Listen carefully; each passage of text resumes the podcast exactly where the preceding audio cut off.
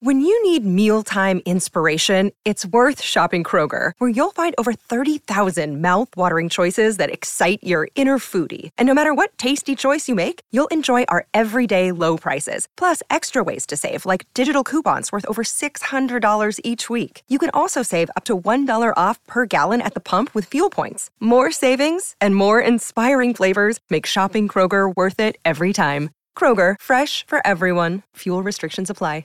The other thing that we have to talk about in Jonnet's storyline is the fact that the Mariner showed up. I initially wanted to cap all of the storylines that we had with action scenes because I think action is important to be a part of the world of Skyjacks. Even when we were going through these emotional explorations, I do want action to be there and I do want Rolling to be involved in some way. I also kind of knew the resolution that would take place no matter what. Like, you know, there's a chance that that teacher Way could have died. There's a chance maybe that uh Jonnet could have maintained a mariner's mark, what have you. But like I knew Jonnet was going to rebuke the mariner uh with the song I Am a Mountain because I Am a Mountain is a result of a collaboration between Arnie Parrott and Tyler Davis that started back with our album. Like the two of them were talking about doing some kind of collaboration on music. I was all for it. You know, it depended on the budget, what have you. So I, I can't even remember if we we hit the goal for that collaboration to definitively go through or not. But like, you know, that they kept me abreast of like ideas that they had, and they had this concept album that they wanted to do, um, or concept EP, where Jonnet, it's an alternate universe where Jonnet is a rapper from Chicago. And they did a couple tracks together on that. And I Am a Mountain is one of them. And they, they shared it with me. And I was like, I would like to find a way to make this an essential part of the arc. Like, I love the music that's here. I love kind of the declarations that are happening here. I love everything about the way that this is presented. I want this to be in the show even if it even if like the core of this is like oh this is taking place in an alternate universe or whatever like it these words have a place in this character's mouth so like i knew that i am a mountain was the big climax of whatever confrontation with the mariner but the scenes that we ended up doing along the way as we were building to that action beat ended up taking much longer than I anticipated um, because we went farther into detail. Like these were not indistinct things. Like in each one, we kind of went on an emotional journey and learned something important and essential about these characters, particularly uh, Jonnet, like flashing back to the island and the first time that he he took a life with Polaris like that was a lot longer and a lot more detailed and we made a lot more discoveries than I thought we would with it which are good things that I want to embrace, but also Lex is a busy person. It is hard to schedule everybody and and like Lex being on the East Coast, Tyler being on the West Coast. There's a huge time differential, other things. I felt bad about taking up this artist's time and like constantly asking for more time. I think I had scheduled originally 3 sessions with Lex um, but being like, I'm going to try and aim to do this in two. And we ended up needing to do all three. So I was like, asking for a fourth is just, it's too much. So when faced with it, when the Mariner had to come, uh, because I did want to address the Mariner's mark. Uh, the Mariner's mark, you know, showed up, I think, because of a luminary poll back in Nordia. It wasn't an overall plan that I had for the character. I like, yeah, I just, I didn't want it to be an overall pervading thing. And like, also, like a lot of people talk about uh, the Mariner being the be all end all of the setting. Um, and in certain ways, yes, the Mariner is an expression of a very particular type of colonial violence that is kind of the roiling threat behind all of the other types of colonial violence that we examine in the show. Like when you look at the economic damage done by the Red Feathers and, and taking resources, or like the cultural damage done by the Church of the Slain God and, and things like that, like those are all bad, but like the force behind it is always kind of we're just going to come and kill everybody and destroy everything that is beautiful here. Um, and so, yeah, that makes the Mariner a tremendously important uh, villain and like something that, you know, should be fought against and whatnot. And the circumstances in which the Mariner has been faced up to, like, really throughout the podcast, we've always seen a reduced version of the Mariner. First off, in Bujanith, there was a spell purifying the water that was weakening but not destroyed. So there's already that protection in place. We had uh, Traveler Quan there who knew how all of this stuff worked and was guiding Jonnet through it a little bit. And all that needed to be done was a, a ceremony needed to take place to to you know strengthen and reaffirm a protection that was kind of already there. So that wasn't a true confrontation. Then in Nordia, I had made sure that the landscape of Nordia would not allow a full fleet of drowned sailors up. Uh, more than that, everybody kind of like prepared for uh, this. There, there was advanced warning, and they had a lot of resources. So the Mariner was not able to like appear full strength in Nordia, and also there was this cultural festival that happened to be happening at the same time that provided them a way to like use you know more than 300 years worth of like cultural power to banish him from this place. So like you know the Mariner is fighting. The Mariner doesn't have the support and power that he normally draws on. Um, there aren't really drowned sailors everywhere causing too much of a havoc because like they have partially like warned everybody there. They have they're ferrying people to the Uhuru, so there are fewer opportunities for uh, drowned sailors to do all this damage, and like you know he sent one of his heralds up there and then shot himself into the herald and had to consume a lot of drowned sailors to like do a lot of the magic and things that he was doing. Oromar shows up unexpectedly. Um, is getting uh, support from his future self. Like things are happening to make this confrontation with the Mariner. There is a reason that that fight is won. Um, and I kind of I kind of stand behind that. Um, uh, then here we are showing up in Teacher Way's pocket space, like this dreamlike area where the only connection that the Mariner really has to Jonnet is this faint thread of the Mariner's mark. Jonnet has is like in the earliest and earliest stages of affliction with this curse at this point like it, it, it hasn't advanced. He's not getting like contacted by the sea or, or, or called out or any of these things. Um, and also the mariner is currently engaged in an ancient deal between luminaries where the forest queen is acting as like a mediator between him and the Rusalka that prevents him from going into this space. So the hold that the mariner has on Jonnet in this instance is very, very light. It is is very indistinct. The reason that he's reaching out and attacking right now is Jonnet is also in a place that could be very vulnerable. He is like deep in his psyche, in kind of like this spiritual realm where, you know, there is a difference between punching someone in their body and like punching someone in their soul. And that's kind of what the Mariner was going after in this. But still, he's not able to bring a lot of power to bear there. So I was going to have a fight scene with uh, Teacher Way and Jonnet in the pocket space. Um, but like we simply did not have time for it. And at the end of the day, I was kind of evaluating like all of this is kind of leading up to more character development for Jonnet. And I asked myself the question is the mariner at this point actually important to Jonnet's story? Uh, you know, the thing that we found as we looked into Jonnet's past through some of the world building and, and talks that Tyler and I have had is he doesn't have a specific grudge against the Mariner. The Mariner is a bad force in the world, and that's bad. And Jonnet is good, and therefore Jonnet like kind of stands in opposition to that. But like, it's not like the Mariner killed his mom. Um, it's not like it, it's not like there's a personal grudge between him and the Mariner because the Mariner took something from him.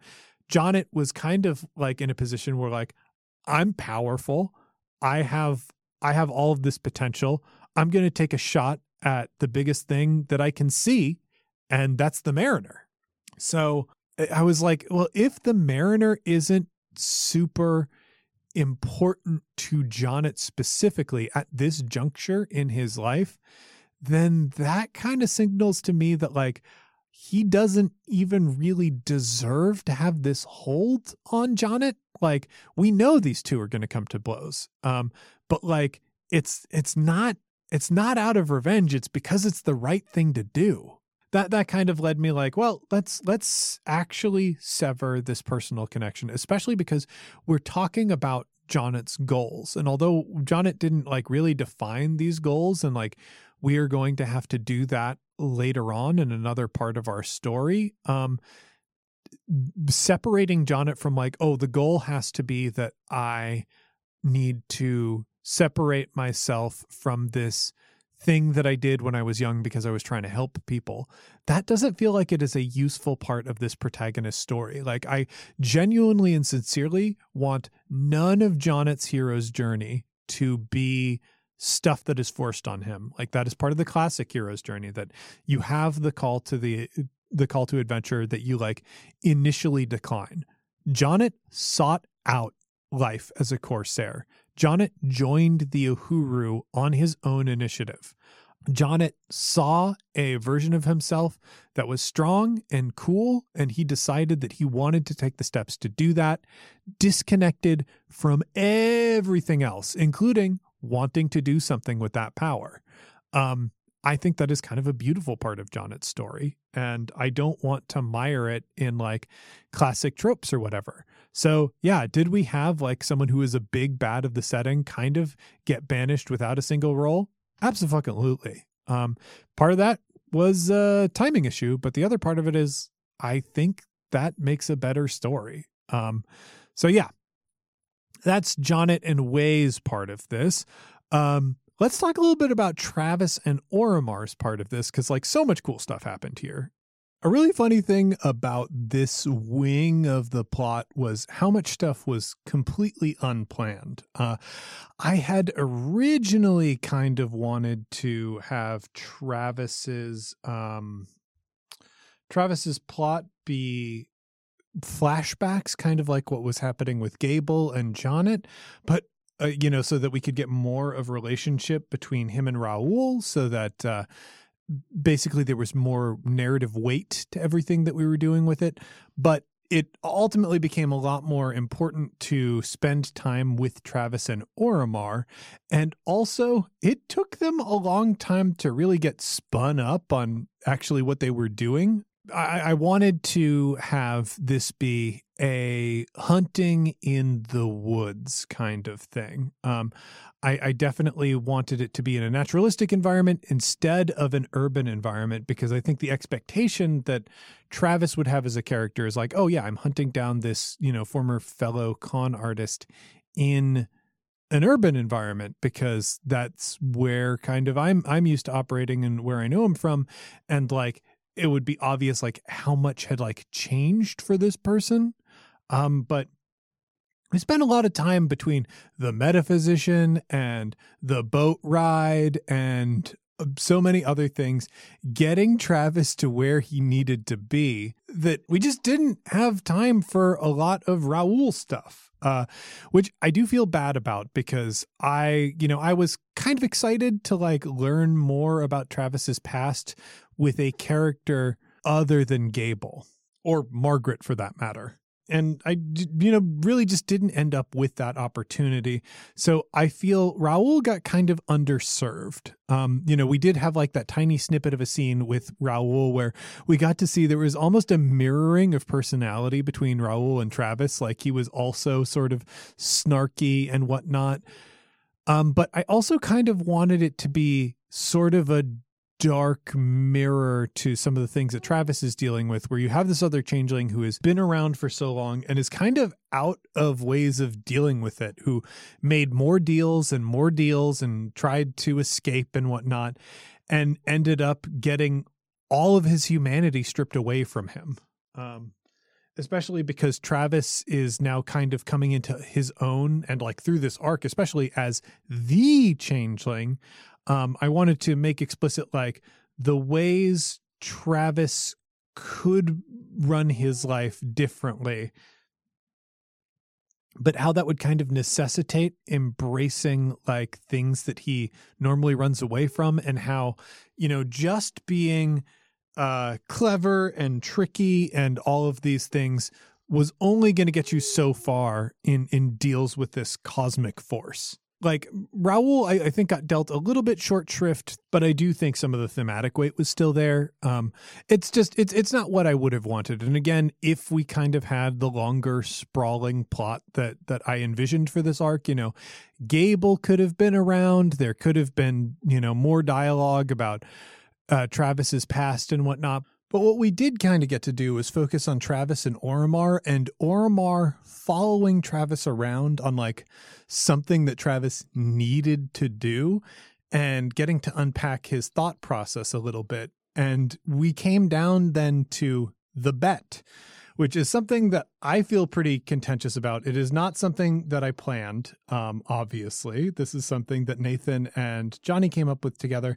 and it was so cool. Like, definitely having Travis like have to gamble about gambling, a thing that he does all the time, was really really cool. A great way to challenge uh Travis's ongoing sort of like character foibles. The issue was, I do think a bet about like, hey, don't bet anymore is a little bit too easy in a uh, in a narrative context where there aren't other characters around. Really, it was just Travis and Oromar. Who is Travis going to gamble with? So the it needed to extend beyond like just bets that Travis could have with people. However, I think the solution that I came up with for it was really inelegant and ill defined. We didn't get a lot of time to talk through, okay, this is what the mechanics for this situation should be, because that will be interesting and compelling. We were really already pretty short on time, so we kind of had to skip over it and I don't think anybody really knew the rules um, by the end of it, including the audience, uh, which makes it one of the weaker parts of the arc. Though I think it will yield interesting fruit, even though if if I could, the way that we got there, I would probably redo.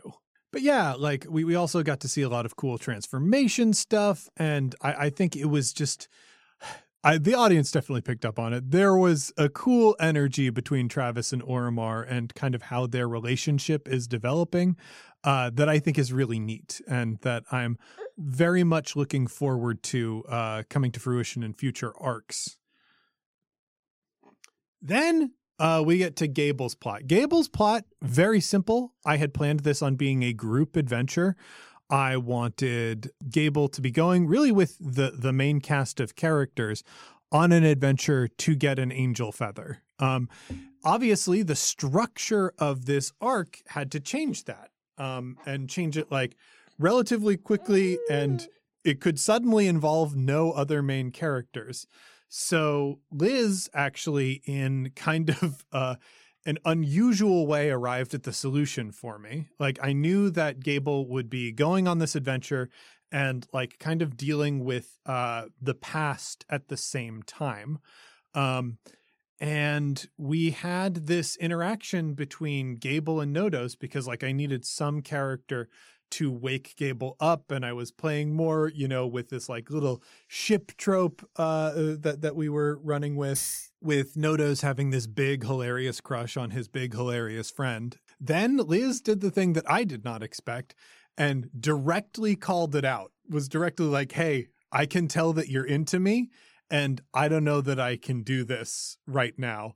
And I, you know, I just wanted to have my fun with shipping. I just wanted like there to be one character kind of pining um, in the background because I think it is both fun and very funny. It is very funny to have like a cool, tough pirate who speaks like a haunted butler, um, as JPC put it, like uh, just being in the background, uh, writing like names and notebooks and stuff like that. I think it's adorable. Um, but Liz is like, you know, no, there's going to be character development around this, uh, and calls it out. And so I was like, okay, well, now Nodos and Gable and Wendell are in this together because, like, these are also like two characters that we had established as like Gable's kind of buddies. This is Gable's running crew. They do risky things together. They were the boarding party um, public for the civility. Um,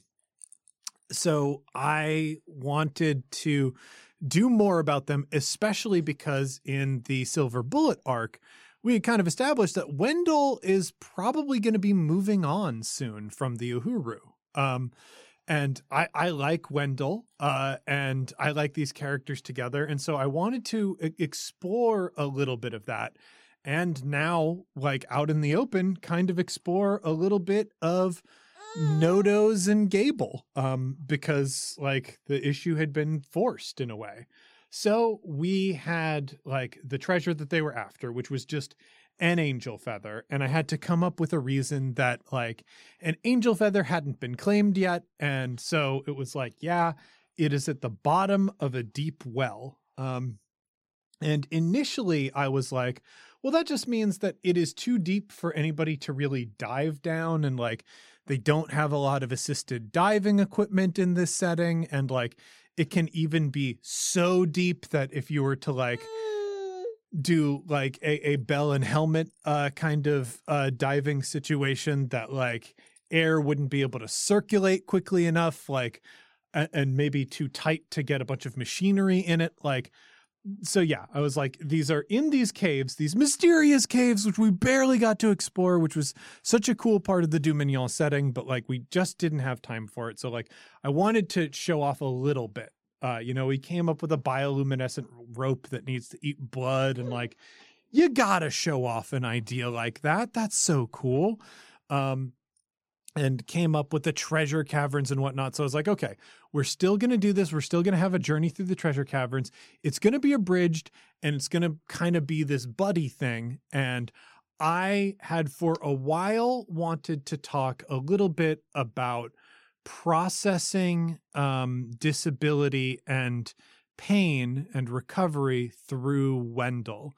Wendell being a character who, like, you know, gets a miraculous treatment that you can kind of point to Dreff's necromancy as like, oh, this is a way of erasing disability from Skyjacks because, like, you know, if if if this were the real pirate world, you know, they would have had to like amputate Wendell's arm to prevent like it from getting infected and killing him.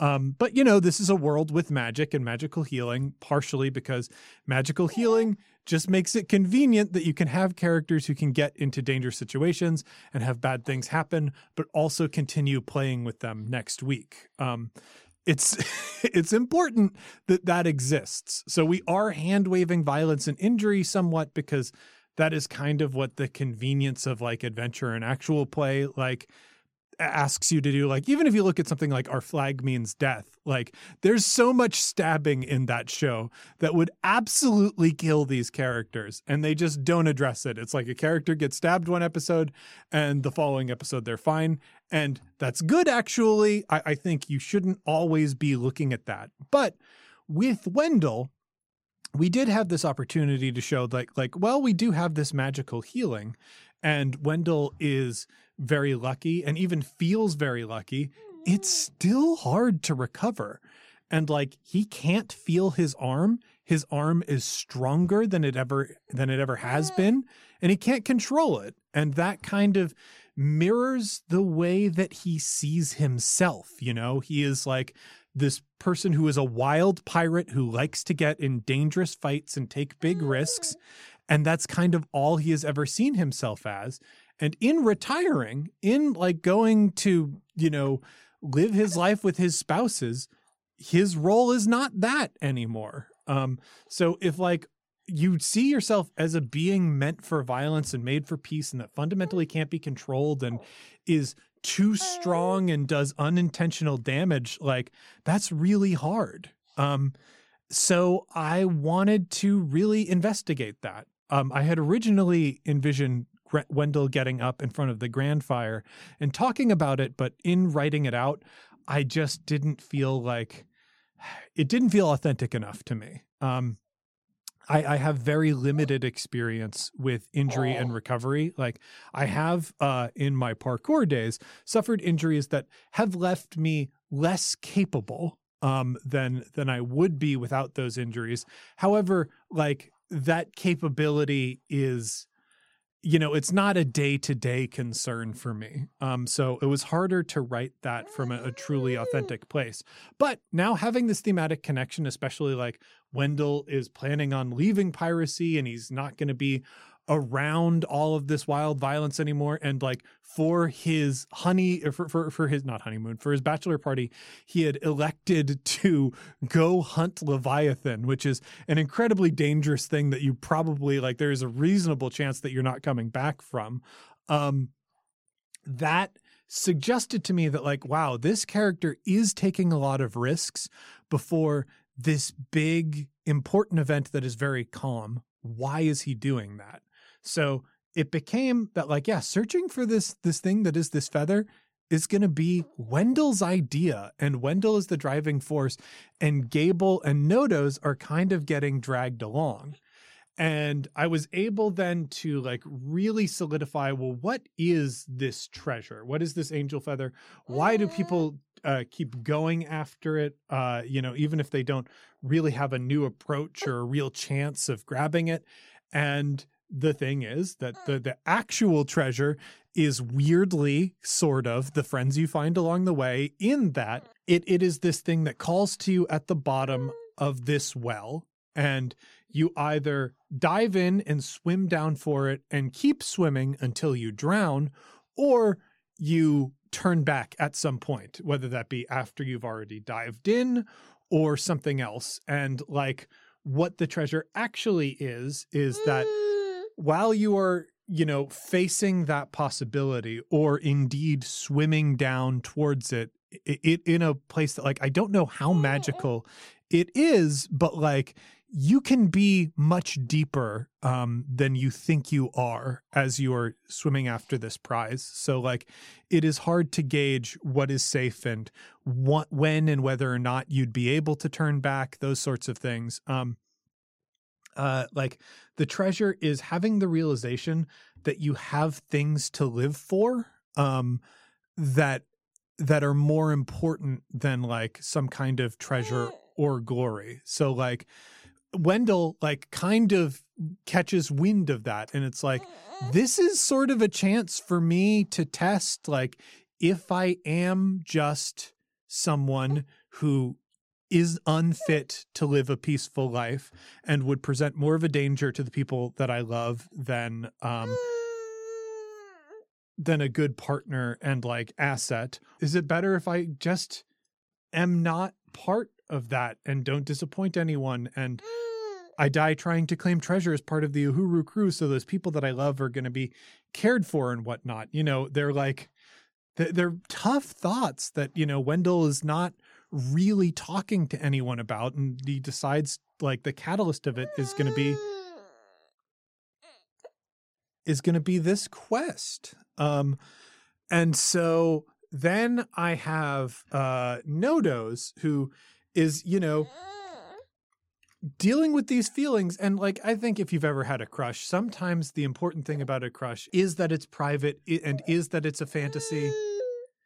It's a thing that like you think about oh wouldn't it be nice? But like part of it is it's important to you that you never act on it because you don't want to disrupt or threaten the stability of the life that you are living with this person. You don't want to disrupt the the life or stability that, that you are living with this person that you have uh, the crush on. So you're like i have these feelings you know they they do come up occasionally but i'm trying to not let them get in the way um and i figure you know what we can have is a nodos coming to this room in this situation and actually being like, well, you know what? I really do need to confront these feelings because, like, we live in a way where people can die, and maybe I just need to call them out in the open and leave them be after having said my piece. Um, or, you know, maybe something can come of this, what, what have you. Like, I felt like this challenge, this treasure was a really good catalyst for that character to sort through those feelings um, because again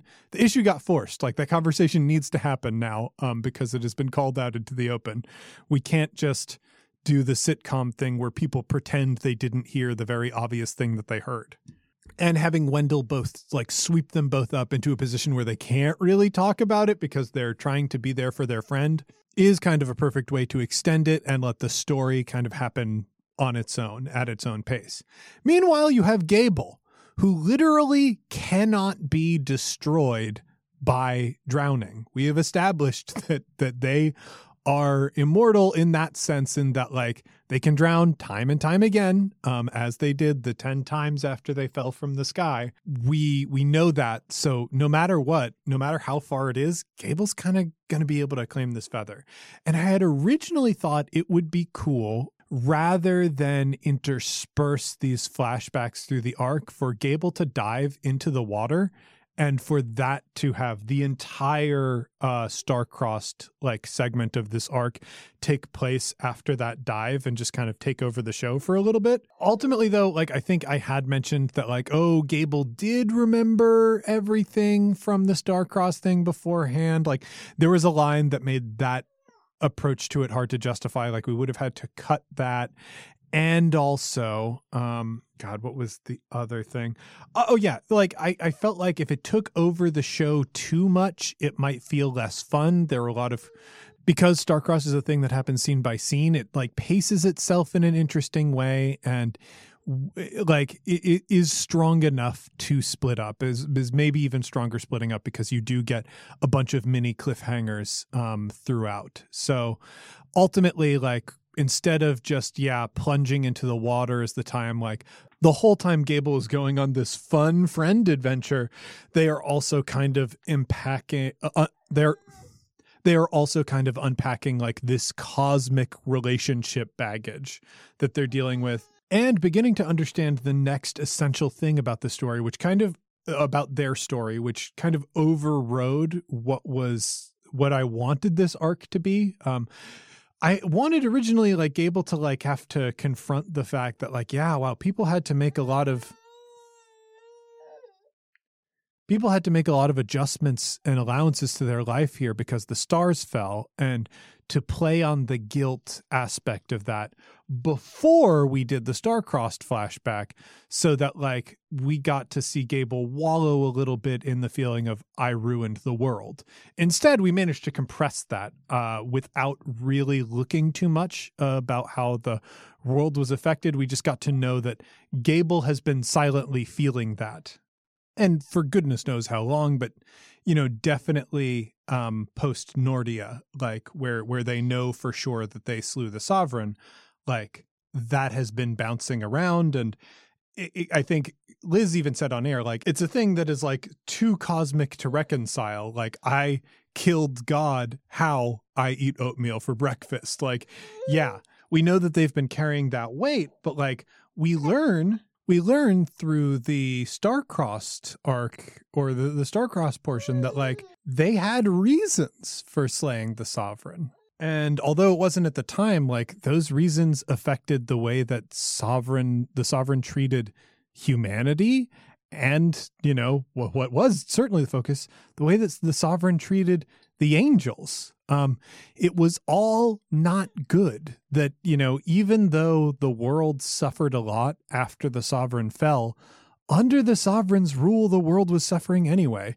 Gable was commanded to commit these like atrocities in the name of the sovereign's justice. And like, the justice is for what? This is the same being that created angels as beings who are capable of love and then commanded them not to feel it um, and punished them for it. So it's uh, like Gable is sort of unwinding that, like, yes, my actions did things that like left a dramatic impact on this world, but also knowing the reason behind those actions and in the ways that they were kind of justified. Um, there's there is a lot to all of that um, that, that, that Gable is going on, um, and I felt that like this little portion of the arc I was really really happy with. I loved Wendell's portion. I loved Nodos's portion. I loved Gable's journey throughout it.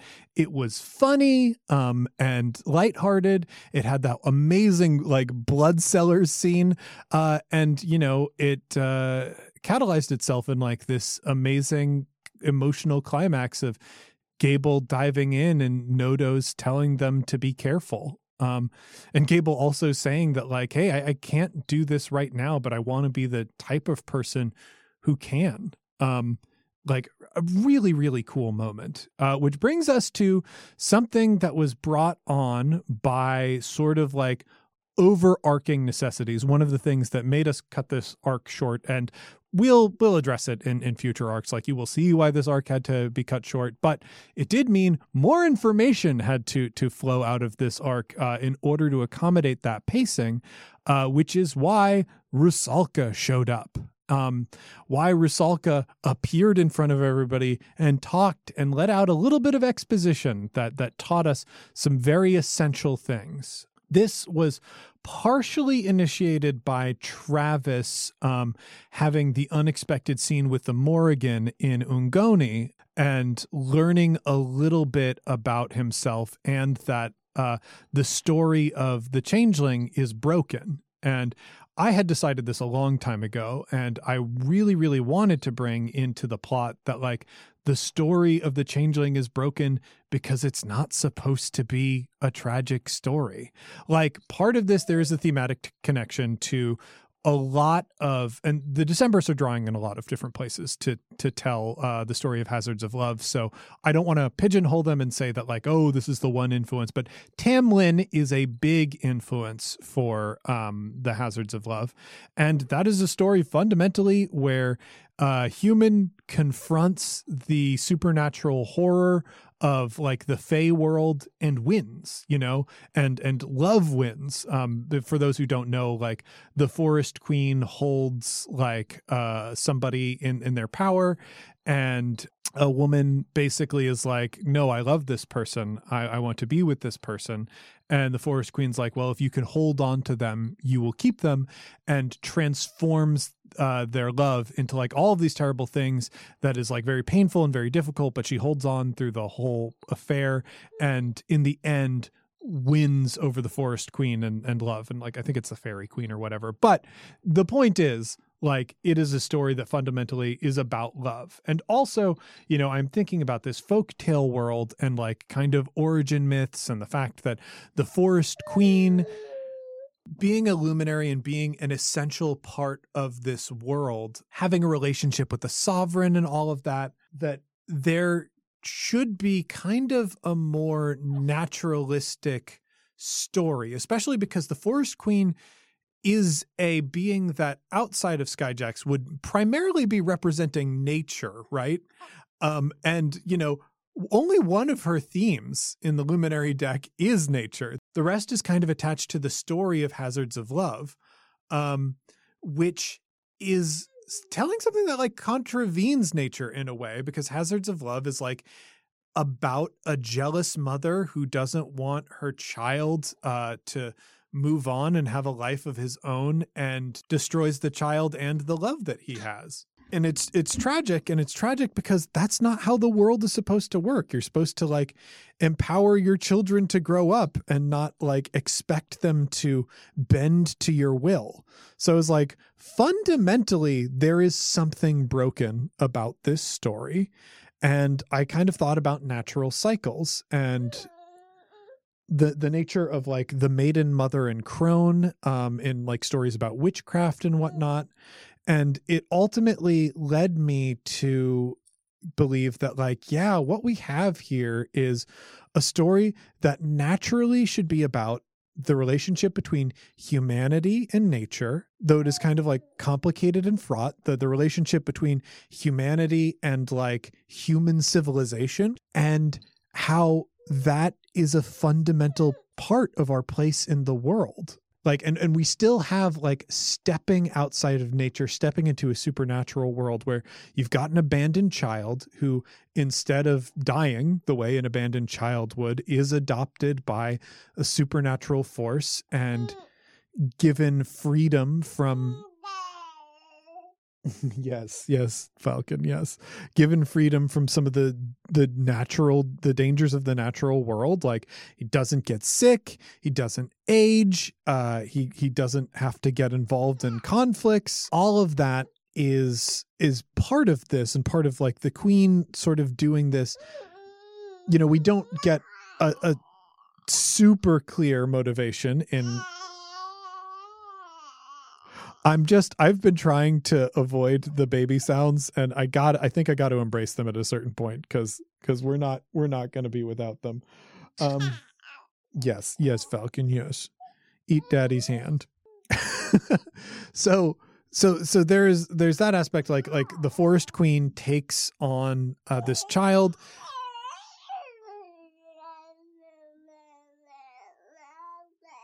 and makes them the changeling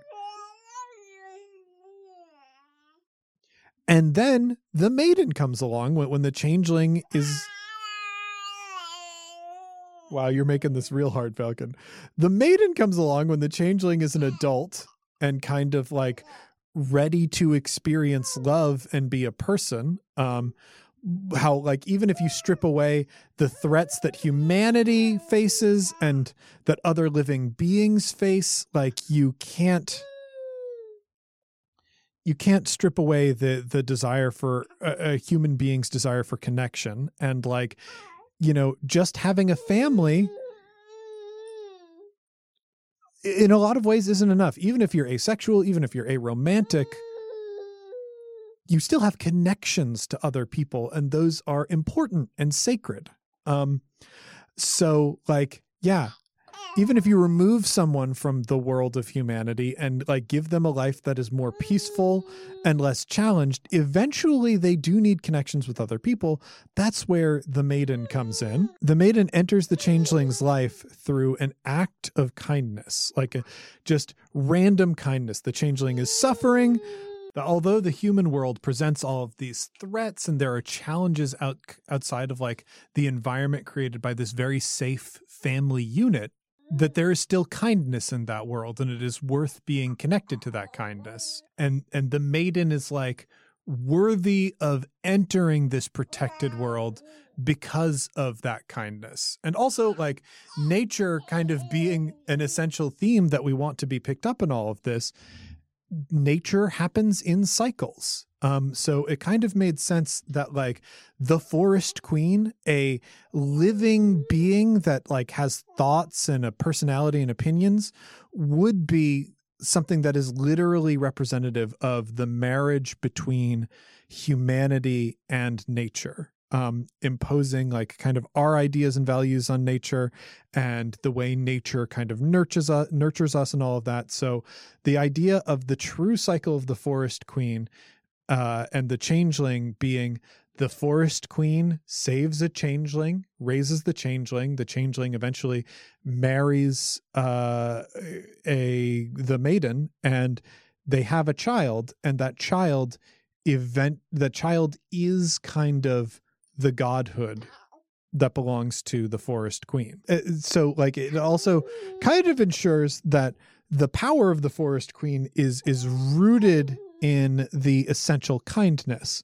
But like Skyjacks is a world of like broken stories and compelling stories and shifting stories and changing stories. So obviously that can be manipulated.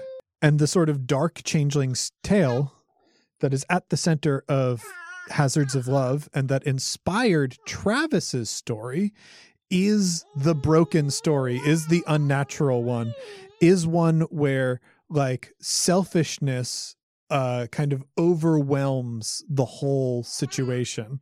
And it creates another story that like is important, talks about like overbearing uh you know feeling like you deserve somebody else to control somebody else's life and that they should live to your accord and and the danger that it presents to everybody involved in that situation. But that also really disconnects it from stories about the normal cycle of nature. Um, so I I really like the idea of broken stories, the idea of changing stories, and kind of how that overall bridges the gap for for the Forest Queen as a, figure and a luminary, and you know ties into how the mechanics of the world work and how they depend on stories and and shift with stories. Um, I, I think it's really cool, and I've been so excited for people to discover that as like the plot sort of coincides more with like luminaries and and you know almost like luminary hacking how people have taken advantage of like these fundamental principles of the world of sphere in different ways and sort of how you know Travis as a main character has been a victim of that but kind of has the opportunity to own it in a way and you know forge his own destiny. Um so, you know, I, I, have been excited to like I've been excited for about it for a long time, but I really uh because of the thing that happened with the Morrigan, I've been excited that that little detail was out there and I wanted to expand on it, but like obviously I, I think it is important in a lot of fiction, especially serial serialized fiction like this, when you have earth shattering revelations that characters get time to absorb them. If you move from one revelation to another, I, I think it starts to lose meaning and lose impact because the characters never get a chance to regulate, never get a chance to decide and reinforce who they are. Um, so yeah, I, I've been looking forward to that. And like, because of our timeline shift and all of that, it became necessary to get more of that information out there now so that characters would be able to make decisions about it and act on it and have conversations around it. Um, so I was happy with that. I was also happy, like, we got so much information about Gable and their relationship with the Morning Star and you know the the things that prompted them to slay the sovereign um it was also kind of important to like build on more of the mythology because like very very early on i had decided that rusalka was a fallen. And like i i really tied that very tightly into the core mythology of the world in ways that like probably you know will never be explained to anybody but me or you know and maybe behind the scenes discussions long after all of this is over. Uh, um but like yeah I, I was thinking about fallen as figures and you know where they went especially with gable being immortal um eh, you know if there are other beings out there like gable why haven't we seen more of them? And you know liz was pretty firm and like you know being isolated and the starfall representing like thousands of angels falling from heaven like had to had to figure out why they aren't present um you know and it's easy to figure out why beings would be in hiding but like even then you can run into beings in hiding. Like there's a reason that gable and travis continually ran into each other over and over again over 200 years. It's just you kind of if you're hiding you, you fall into places and you probably find folks who are similar uh, to you. And so we had to work on those different explanations and part of it is you know the rusalka being a fallen that happened before the fall of the stars found a different niche and like obviously uh focused on building a place for herself in sphere that like made her into a luminary um and i think her story is interesting and, and compelling you know being a being who like was cast down for an act of mercy in defiance of the sovereign's will and then spent a lot of time on Sphere itself, like exploring wrath, um, but wrath according to themselves. I, I think it's an interesting juxtaposition because, you know, Gable, also an angel of justice, um, and is also kind of figuring out what morality even is. Um, and, you know, is up against this big challenge and like, yeah, it was arguably very justified um, not even arguably, I think personally, me, it's justified to slay the sovereign um, because of what the sovereign was and, and how the sovereign behaved. Um, but like that caused a bunch of unintended problems and consequences and and Gable is like sorting through those and like being an angel a being that is compelled to both mercy and justice being pushed in those directions and having to decide for themselves what those things mean. Like, I think it is interesting to have Rusalka be there as like a being that has decided, and maybe in ways that that Gable doesn't necessarily approve of or agree with.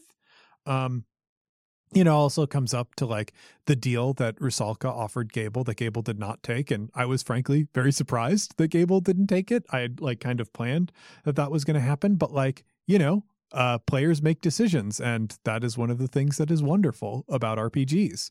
Um, so so that was really interesting. Um, yeah. But this is also an area where we hit a time crunch because I did kind of want to have a melee on the beach, a showdown with the cutting stone, but it it just didn't make sense. Like I love having action as kind of a, a, a visceral expression of emotion. The, the Nordia fight, for instance, being this like release of all the anxiety and like kind of climax and compounding of all the anxiety that is built around that arc. Um, the um, fight uh, with, er, gosh, what what am I? The Silver Bullet arc, the, the the fight there, like there being elements of like paranoia and betrayal that are running as undercurrents for that. Obviously, like the uh, joust with uh, Tiberius, you know, resolving all of the anger and frustration that came out of Dreth's death. Like, I think combat in RPGs is great and an actual play is great and can be great. Um, I think it needs to really be supporting something. Um, I, I, think of like martial arts films and action films almost the same way I think of musicals, where in a musical, a song happens because there's so much emotion pressing down on a particular moment. There is no way that it can move forward without expressing itself in song. All those songs mean something. They, they're there to tell you something about the story, the characters, where they are in their emotional journey. I think of fights the same way. Um, and that's how I prefer they be used. And that means they need time to breathe. That means they need time to unfold in interesting ways. Like a song in a musical has to be an interesting piece in and of itself. Like the best songs are the ones that you can listen to in the soundtrack outside of the sequence of event, sequence of events and still like have a good time jamming out to them. And that's also how I, I think of combat. And if it can't do that, if it does not serve those purposes, then I think it is it, it feels empty and like I, I don't want to do it. I would much rather move past it. And you know, we just we did not have time for Jonnet to to really face the Mariner alongside Way. We didn't have time for everybody there to like square off against the cutting stone. Um, so instead, we kind of skipped past those because like we are we are looking towards other action beats that that will serve other better purposes, and I'm okay with that. Um, you know, I, I, think I did see some uh, folks in the audience talking about how they would have preferred um, the action to be run differently differently right there. It's just that's that's not at all what I am interested in doing. Um, I I don't I don't think it's dynamic, fun, or cool. Um, and like the stakes are almost pretend in my mind, uh, like in in that way, um, because you know we, we we know the results of certain things. Like it is insane for me with the stories that we're telling to have a character die because of bad luck in a roll and also Genesys frankly as a system does not work that way. Um so it, it, like the combat just for combat's sake isn't really doing anything? And isn't really going anywhere? Um I, I think like the moment actually with polaris uh and Jonnet like uh, striking down Polaris on the beach in that flashback, that to me, even though it's a scene that like we're in the future, this is in the past. We absolutely know what happens. We know Jonnet doesn't die on that beach. Um, we know that Polaris goes down because it's a memory of Jonnet killing someone for the first time. Um, that is more interesting to me than any random combat scene set in the present where the stakes might be life or death because, you know, they're frankly not and they got no fucking teeth. I don't know.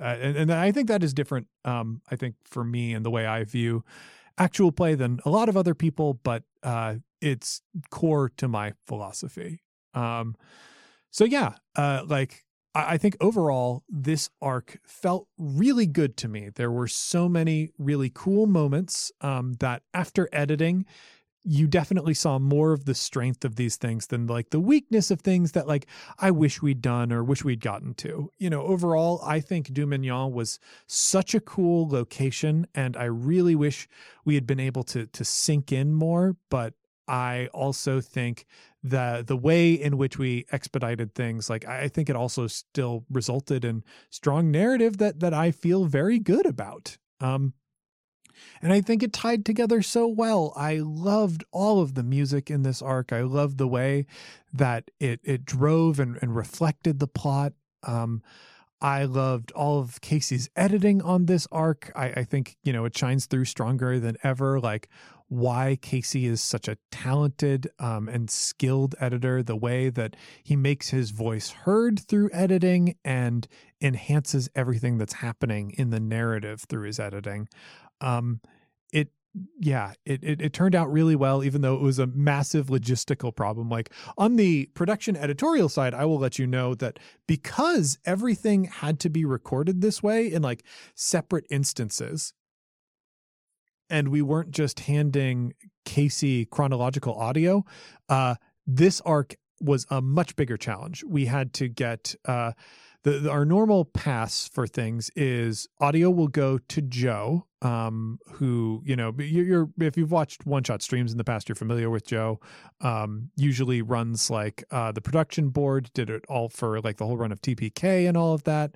Um, Joe does a edit that removes a lot of background noise and creates a much cleaner sound for everyone and in many cases will align the tracks for casey um, then in normal circumstances it get pass, it gets passed right to casey. In these circumstances because audio and sequences of the show had to be aligned it first went to Tracy, um, who is our project manager over at One Shot, um, who has been, you know, really stepping in and making sure that One Shot, the podcast, is is running while I am on paternity leave or on partial paternity leave, still working, um, but uh, you know, mo- mostly uh, looking after the baby.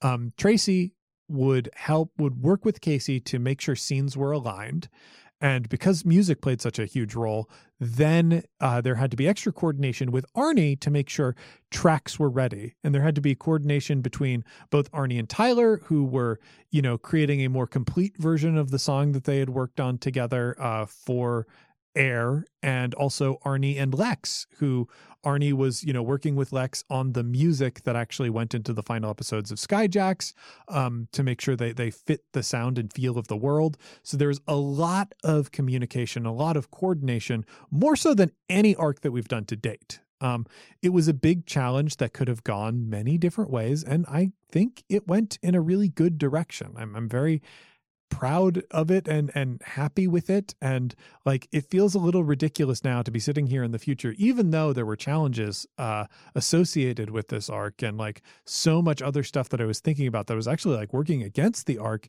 It, it came together very well and I'm so proud of it. So Welcome to Character Creation Cast, a show where we create and discuss characters, the best part of role playing games with guests using their favorite systems. I'm one of your hosts, Ryan Boelter. And I'm your other host, Amelia Antrim. Join us as we sit down with game designers, podcasters, and fans of games as we dive into learning about different RPGs through the lens of character creation. It's a combination of character building, player advice, game design insights, and even a little bit of fan fiction for a different game every month. We tackle a variety of new and old games, both well known and indie produced titles. we learn how creating characters can tell us a lot about the games themselves. Check us out today anywhere you can get podcasts or on the One Shot Podcast Network at oneshotpodcast.com.